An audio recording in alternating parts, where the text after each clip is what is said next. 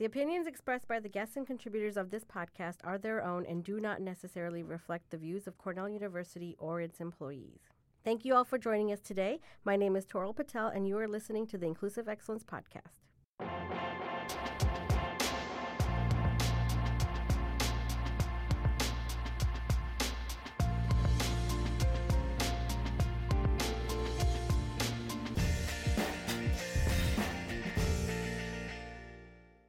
Welcome back. Thank you for joining me and Anthony on another episode of the Inclusive Excellence Podcast. Anthony, how are you doing today? I'm feeling pretty good. The weather's getting cooler and everyone is very busy. Yes, I agree. Definitely like the change in the weather for sure. Thank you for asking that question, Toral. So, on today's episode, we have two special guests who are joining us and continuing the conversation around a topic related to diversity and inclusion. In our last episode, you may have remembered that we talked about the topic of imposter syndrome in terms of what it means, our experiences with this concept with Toral and I, and also how it has impacted and shaped us in terms of the workplace. And so we're extremely excited to talk more about this topic with our guests, Jennifer Micah and Jessica Crum, on today's episode. So, Jen and Jess, thank you all for being here today. Can you please share with our listeners a little bit about yourselves in terms of your role here at Cornell, the pronouns that you use, and a brief kind of description of your career path that has landed you here at Cornell? Sure. Thank you for having me, Anthony and Toral. This is Jen, and I go by she, her, hers, and I am the Director of Diversity and Inclusion for the Charles H. Dyson School of Applied Economics and Management and the Cornell S.C. Johnson College of Business. I have been in this newly created role for about a year and a half, and prior to this role, I served as an assistant dean in the West Campus House System, and I've been at Cornell for about 12 years. Prior to Cornell, I was living in Northern California working in higher education administration. I have a master's degree an MA in education with a special emphasis in multicultural training and development. And I am a PhD candidate studying education and social justice how I got to where I am right now is I have a strong passion for social justice education. And I've kind of weaved that into everything that I've done prior to the current job that I have right now. That's amazing. Awesome. Congratulations. A PhD candidate. So that means you're almost done, right? Ooh. We'll talk about that more later. okay, okay. Well, I know candidacy is like a big thing, yes, right? In the PhD yes. I am journey, ABD, so. and yes, I'm a candidate. Okay, perfect, yeah. perfect, awesome. And last but not least, Perfect. My name is Jess Chrome, and talk about imposter syndrome. Going behind Jen, I'm like, dang. You're right. but I love Jen, so it's perfect, and I'm super excited for all the success that she's experienced thus far. My role at the Johnson Graduate School of Management is the Associate Director of Diversity and Inclusion, specifically supporting our MBA candidates and faculty and staff. So I like to think that I have the best job in all of Sage Hall. I get to recruit students, and I also get to be a part of their student experiences. I love, love, love everything that I get to do. Um, the job is hard, the job is emotional, the job is laborious, but it's challenging, and I get to impact the lives of students. I've been in Ithaca. I like to count my time by winters because I'm from Texas. So oh. um, going into my fourth winter, it's gonna be okay, y'all. Um, yes. that's what I tell myself um, every single winter. And the way that I got to Cornell, I have been in higher education for all of my career. I like to make the joke that no one wakes up saying, I want to be an enrollment management professional, right? Like, that's not what you do at six years old when you're making up different career paths. But for me, being a first generation college student and having to navigate that path with support and with resources, I immediately found a continued value in education and a an opportunity to help other folks who were like me or similar to me in different ways navigate the process of getting into school and not only getting into the program but also being incredibly successful in these programs. So, worked in higher education in Texas at my alma mater for quite some time and then took the position to work in the MBA space here at Cornell. So, it's been great so far. Awesome. And did you say your pronouns? I oh no, I didn't. Oh okay, my goodness, my yeah. pronouns are uh, she, her, hers. Yes. Awesome. Thank you both for sharing. So, before we get started on this conversation of imposter syndrome, I do have a question of the day for all of us to answer. So, now that we've been all formally introduced to the listeners, we're all going to answer this next question. So, it's a tradition that we do for every podcast episode, and nobody knows what the question is other than the person who creates the question or Oh, brings up the question. snap. So in that case, it's me again, but next time it'll be Toral, and then I won't know what the question of the day will be. So the question is name a recent success or accomplishment that you take ownership of and what made it so successful. I think this is a really good question, especially in the context of imposter syndrome. Sometimes when we experience imposter syndrome, we don't, or it's a hard or difficult thing rather for us to take ownership of something that we actually put a lot of effort in. So I'll go first actually, because mine was fairly recent. So I just did a presentation in Miami about developing a diversity, equity, and inclusion training strategy.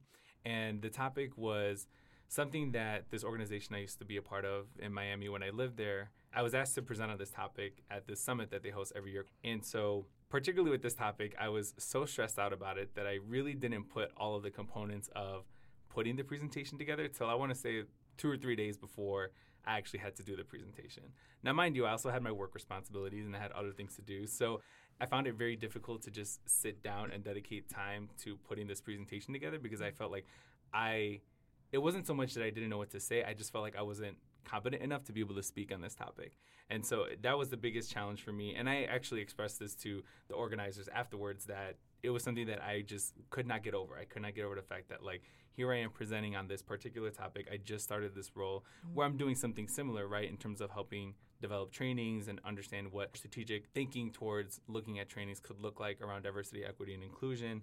And I told them about it afterwards, but literally the first thing he said when he saw me and I was about to say this comment was, he's like, the fact that I opened the door, everyone had their phones out taking pictures of the very last slide that you had on your presentation clearly says something about the content and about mm-hmm. what the people really took away from that particular presentation. Nonetheless, I still felt it throughout the entire presentation. But the fact that he then also told me, one of the organizers told me, there were senior level folks, executives mm-hmm. in that space. It was just this whole sense of like, wow, completely from imposter syndrome to now feeling like, oh my goodness, I own this. This is something I can actually speak on. I felt confident about it afterwards.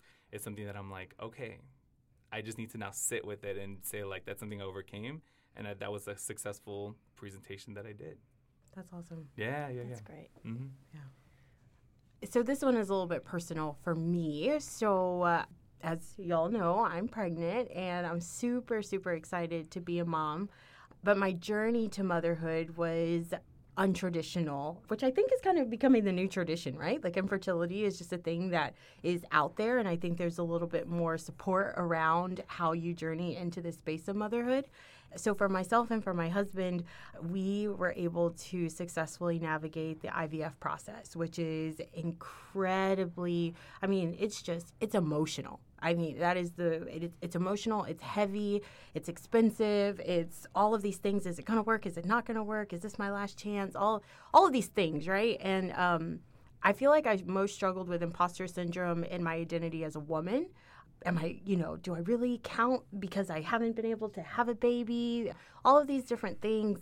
And when we successfully navigated IVF and we found out we were pregnant, I still struggled with this identity of did I cheat? Like, is this not the right way to navigate this? Or, you know, I just had a lot of really crazy thoughts in my head. And over the last couple of weeks, as I've shared this pregnancy with so many people, I have been completely amazed and entirely blessed by so many people who have just celebrated this pregnancy alongside myself and my husband. And I think that's the biggest piece of support that comes with imposter syndrome is seeing all the people who celebrate you as you try to like journey through what you believe is not what you believe to be inadequate, right? So for me, over the past couple weeks, everyone's just like, "Oh my gosh, you're you're showing," or pictures. How are you feeling? Everyone checking up on me and on us, and I would say in the past couple months, I've really leaned into this, like the truth, my truth, walking in my truth. That yes, I am a mother. It doesn't matter how it happened. It doesn't matter when it happened, and with all of the support that we've experienced thus far and all the people who have celebrated alongside us, those are the things that help me to journey past imposter syndrome of yes i am a mom and it doesn't matter how it happened. If ivf didn't work and we adopted or whatever journey we had to take in order to bring a baby home or to have a child in our space that's the journey that we were going to take in order to be parents. And so I would say over the past couple months and as we went through this process, that would be my biggest success is leaning in and owning my own truth that I am going to be a mother to a beautiful baby boy in the next couple months. And I couldn't be more excited about that. So, yeah. Congratulations. That's amazing. thanks. Congratulations. Thanks, thanks, thanks. And just just to clarify too, um, you said IVF. Can Yeah. you just clarify to our listeners maybe what IVF stands for? It's, Yeah. So um, I'm not a doctor, and I'm going to be honest. Throughout this entire process, they kept throwing all of these letters at us, all of this, you know, medical mumbo jumbo. So essentially, what we did was.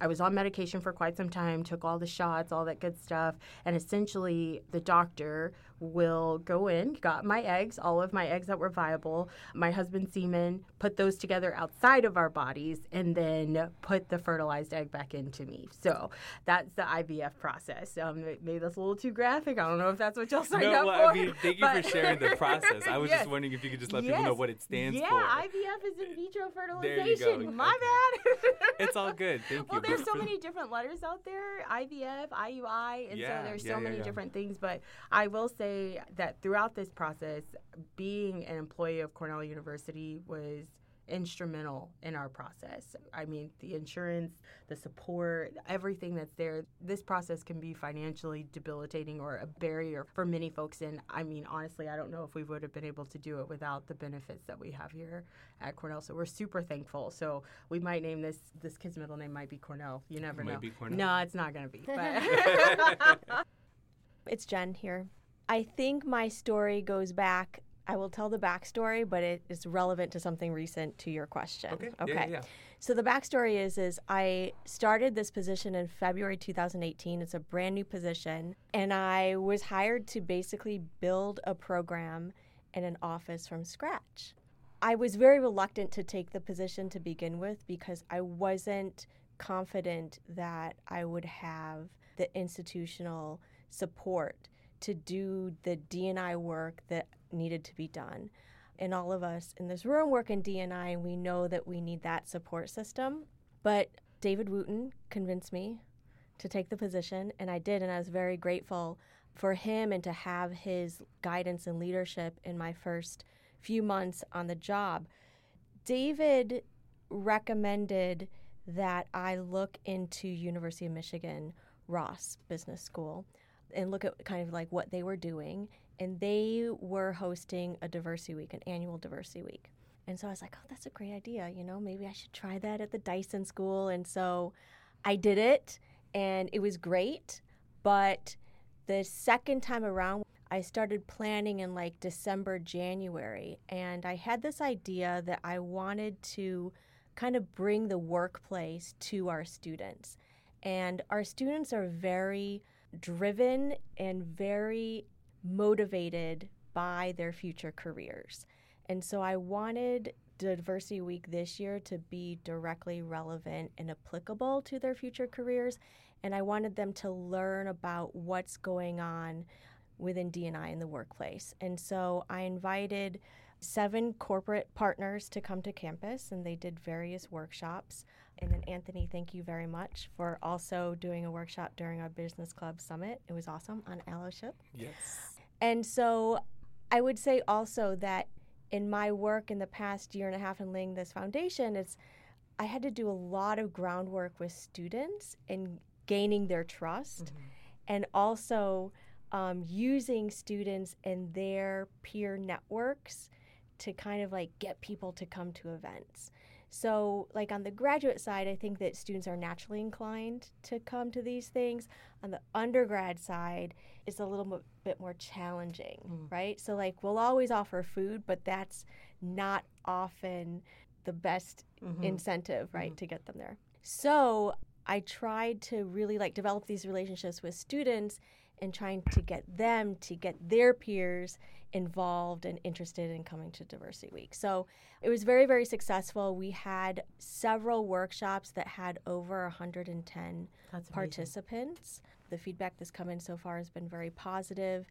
And I've just always going into these things, I always have this dread and this fear that nobody's going to show up mm-hmm. or that it's going to bomb or that mm-hmm. it's like, you know, and so I'm coming out the other end and there's a lot going on that week outside of diversity week as well that I was dealing with, but coming out on the other end, I'm just very mm-hmm. glad that it was successful.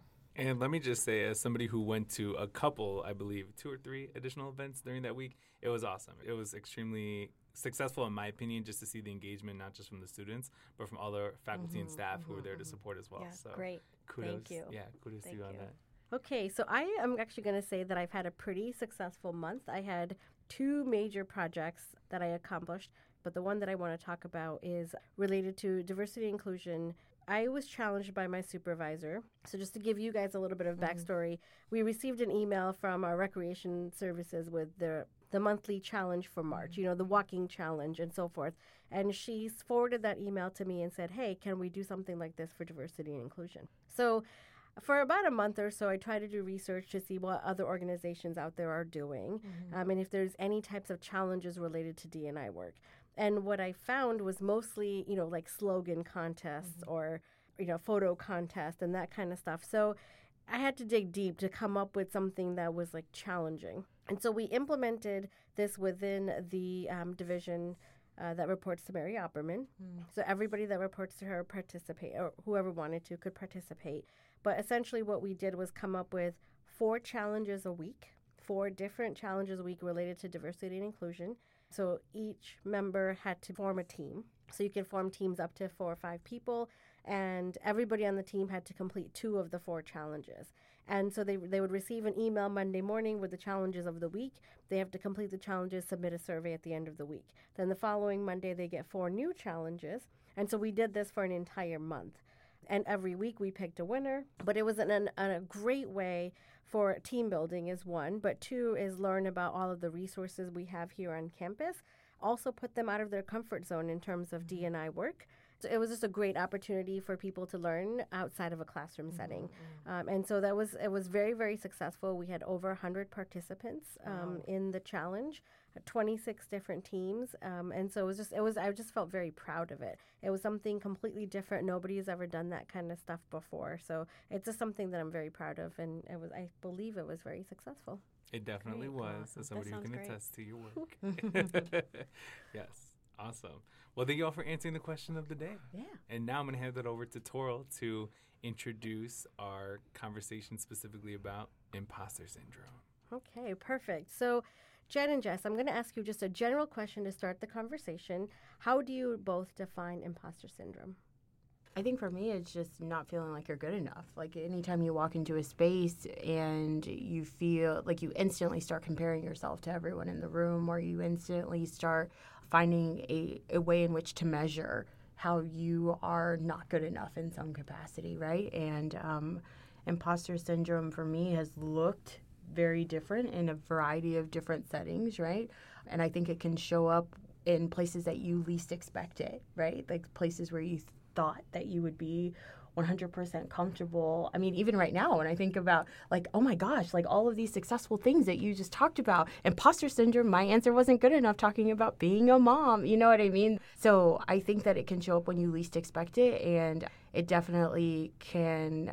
It impacts you. you. You just start double thinking, triple thinking about things as folks are already moving on to what you're actually focused on. So for me, imposter syndrome is just the idea of not being good enough and finding something to measure against that that reinforces that idea that you're not enough. I would echo everything that Jess just said, and I would add one other thing is feeling like you don't belong. Mm-hmm. So, on the last episode, Anthony and I discussed both personal and professional experiences of imposter syndrome. So, what are some of the challenges that you've either heard, witnessed, or experienced when it comes to overcoming or acknowledging imposter syndrome? Back to my PhD. Mm. So tough.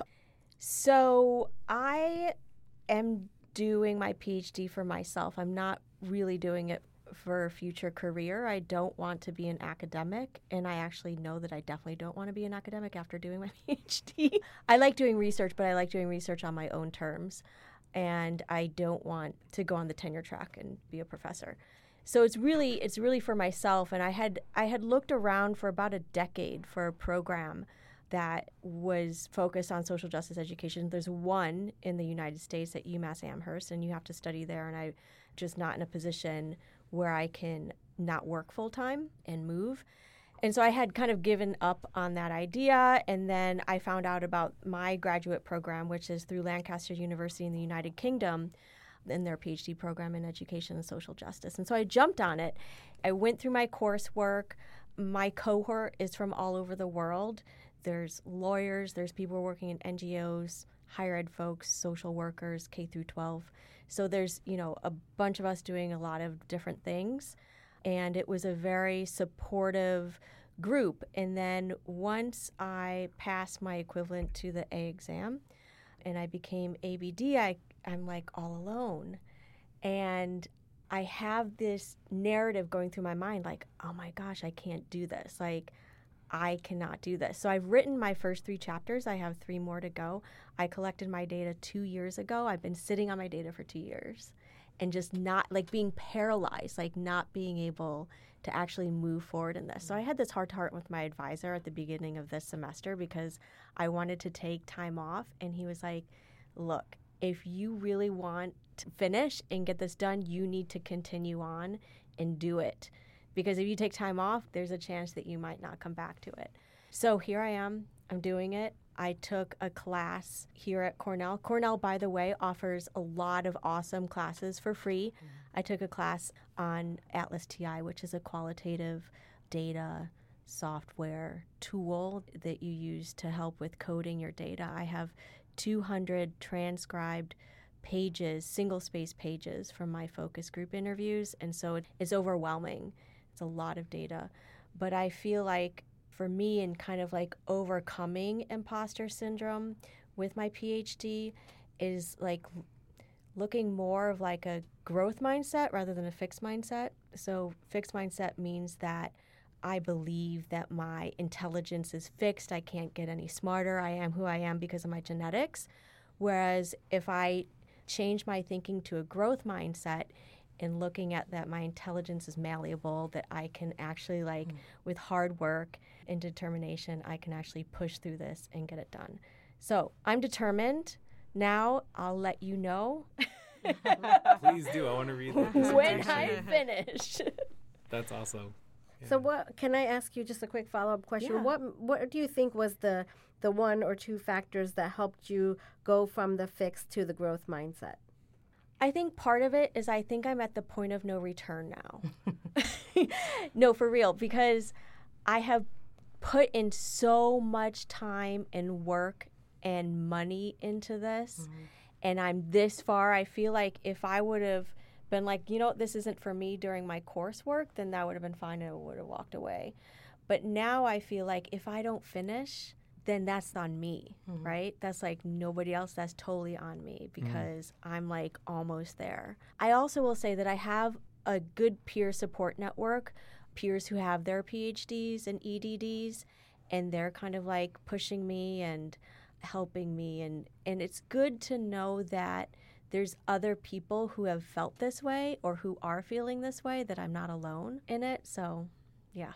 And so you said ABD, that's all but dissertation? Yes. Okay. Could you talk a little bit about what that means? Sure. Yeah. So when you do a PhD program, at least my PhD program, you have coursework that you have to complete, and then you have to complete your comprehensive exams, and then you have to do like a proposal for your dissertation.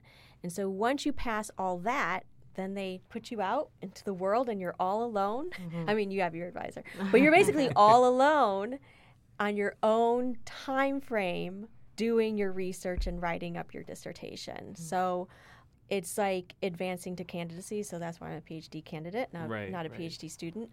That's what it means. Thank you for sharing. Yes. Yeah. And I will say one other thing that I have to like, because doing a PhD, so I'm in my 40s and never, I personally would not ever recommend you waiting until mm-hmm. your 40s to do a PhD if you want if you want to do a PhD. However, I do know other peers who are in their 40s who have done their PhD in their 40s and even 50s, and it's great, you know, so great.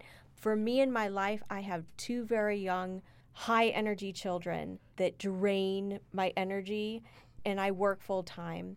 And so it's difficult for me to carve out time mm-hmm. for the PhD. Whereas, if I were smarter and had done this in my 20s or 30s before I had kids, life would be a different story. but I I always do things the hard way. I always wait and do things the hard way. So I, that really resonates with me because I'm also the same way too, and I also think that that's such a, a characteristic too mm-hmm. of like mm-hmm. that imposter syndrome, right? It's like I don't have the time or mm-hmm. I can't mm-hmm. do it because I have X Y Z commitments, but then I hear stories like yours where I'm like, oh my goodness, but actually I can. Mm-hmm. I'm already making the list in my head of things I should be working on, especially because I'm you know I'm single, I don't have a partner, I don't have mm-hmm. children, but yet here you are doing that and working full time. I'm like you know doing the comparison thing, right? But I yeah. do think yeah. that it's something that a lot of people who experience this like imposter syndrome also say to themselves, right? They're like, oh, if they could do it, I should be doing that right. too, right? And so right. it's not about the comparison piece, right? As Jess said, it's mm-hmm. about just whenever you are ready to achieve that growth mindset. To be able to do what it is that you want to achieve and be the best version of yourself. Yeah. One thing that you said reminded me of a, I guess, like a, a maybe a symptom of imposter syndrome. I don't know if that's the right word to use here, but I feel like I kind of need to collect these things to you know to mm-hmm. like legitimize myself, like to yeah. to make what I do valid. Yeah, yeah. Right? And especially when you're working in higher education yeah. and you're working with professors, if you don't have PhD after your name, right. you know, you you know, so yes. it's like yeah. yeah. So so that's another that's another component of imposter syndrome. Right. Definitely. Yeah. I think that that's a great segue into the example that I was going to use because for me, whenever I walk into any meeting or any space here at Cornell, I am a young black woman. And I'm just like, well, three strikes, I'm already out, right? I am a black woman and I'm proud to be a black woman, right? And I know that that identity will sometimes make people feel itchy. And that's a them problem. That's not a me problem. And I constantly have to check myself to remind myself there's nothing wrong with being black. There's nothing wrong with being a woman. There's nothing wrong with being young. There's nothing wrong with not having a master's yet, right? If I can name it, if I can call it out and start to speak my own truth and reaffirm who I am. I mean, even in that moment of saying those things, I'm like, yes, I am proud to be a black woman working in this space and doing what it is that I'm able to do. And I think that's the every day or every moment or every hour step that I have to take in order to overcome some of the itchy situations that exist in culture and in our society today of I can't lose pride in who I am because it makes someone else uncomfortable because that's when we take five steps backwards. As I think about imposter syndrome, I come from Texas, and so there's already that stigma of I'm slow because I'm from the South, and I'm just like, I'm from Houston, which is the biggest, you know, fourth biggest city in the United States. You know what I mean? So right. I don't have a horse, and, you know, and right. that's okay, right? But for me, I would use this example of coming into the Johnson School and supporting MBA candidates. I have a bachelor's of science in education. I've always been passionate about education and helping others and that's one of my strengths is being able to amplify the talent that I see in other people and being encouraging to them but at the same time I struggle with that every single day of encouraging myself and reminding myself that I am just as qualified as the person with the PhD sitting next to me to support students right and the way in which I combat that every day is I sit in meetings with people who have had incredibly impressive careers or have all of these letters behind their names because they are incredibly educated is to tap into my board of directors. These are my friends and my squad of people who remind me of all of the great things that I have accomplished. And I think it's really important to have a close group of friends or, or support system or mentors or Uh, sponsors that continually remind you that you are equipped to be in those spaces. And I had a really good friend remind me, of like, well, Cornell makes mistakes, but they don't make mistakes that often. And do you think that you would be in this position if you weren't able? And do you think that you would continue to excel in your career, advance in your career, if you weren't equipped to do what you were doing? And that sometimes I have to lean back into that and, and trust what folks are telling me because if you leave it to me, I will outthink what they're saying or double think or triple think that I'm not good enough.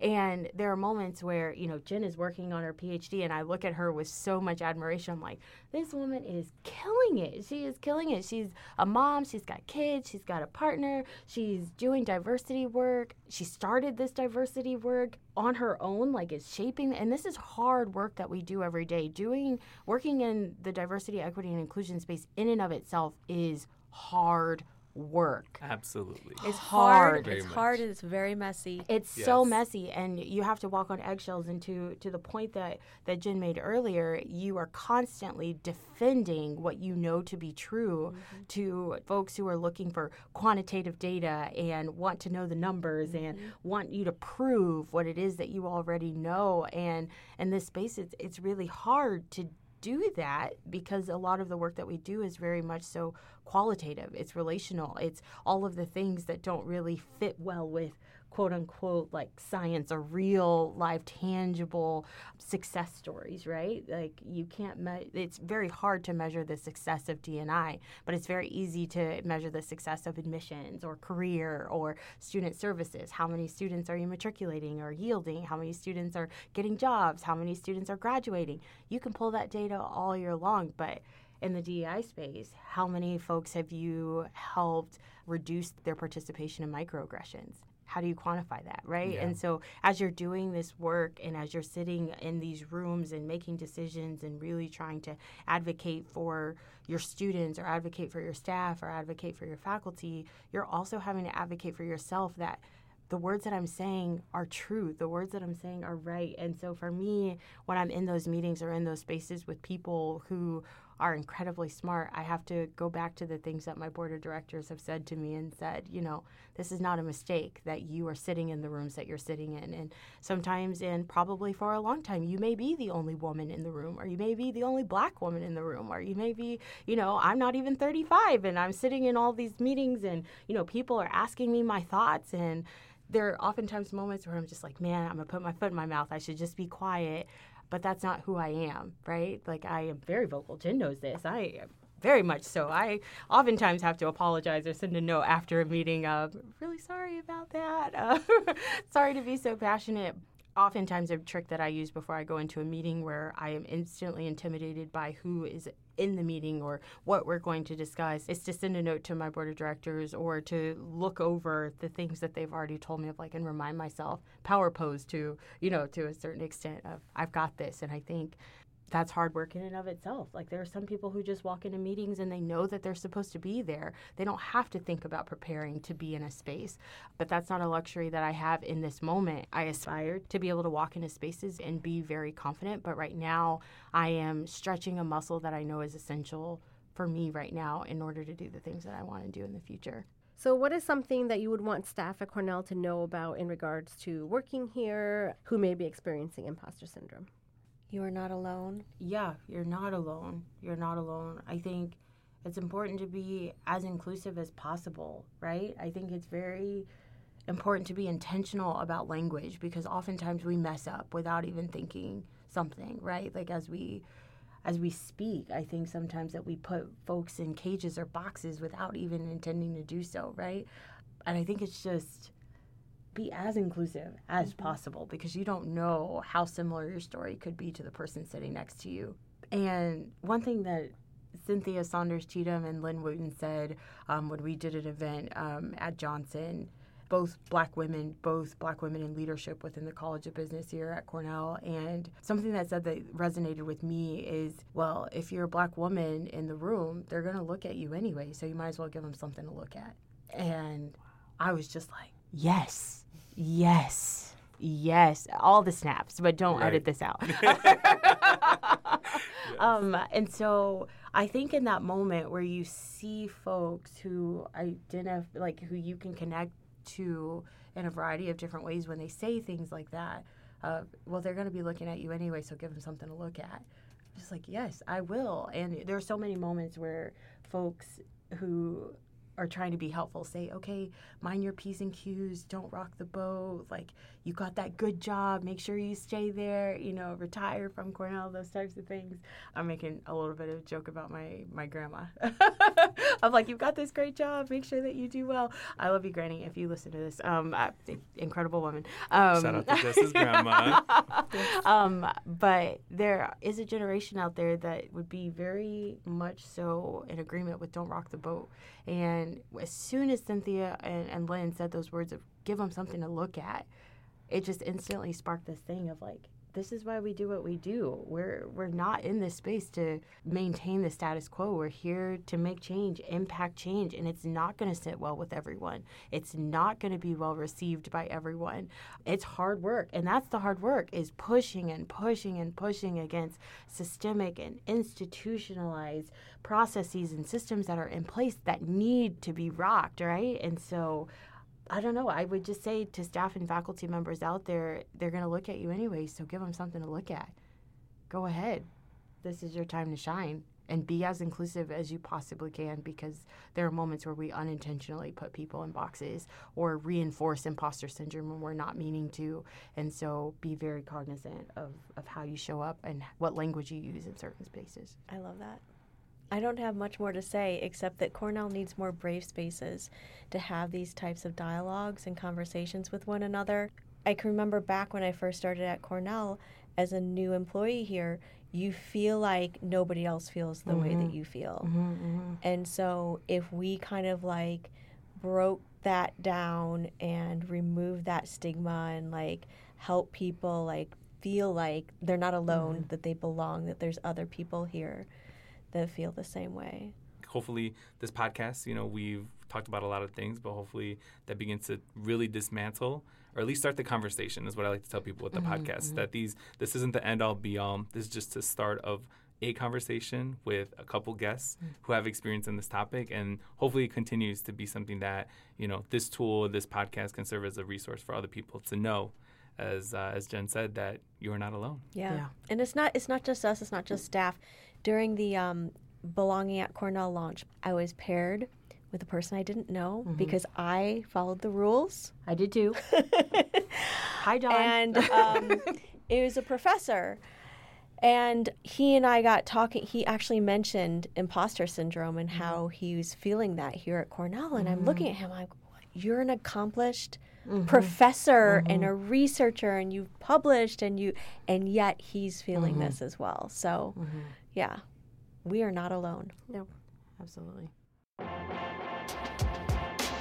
Thank you all for listening to today's episode of the Inclusive Excellence Podcast. If you like this episode, please leave us a comment and like us on SoundCloud, Spotify, or Apple Podcasts, or all three, to let people know about this podcast. Also, if you or a fellow colleague would like to be interviewed for an upcoming episode, please email us at ie academy at cornell.edu. My name is Anthony Sis. My name is Toral Patel. Thank you for listening to another episode of the Inclusive Excellence Podcast. A special shout out and thank you to Bert Odom Reed, our sound engineer from Cornell Broadcast Studio, for making us sound wonderful each and every episode. Thank, thank you, Bert. Bert.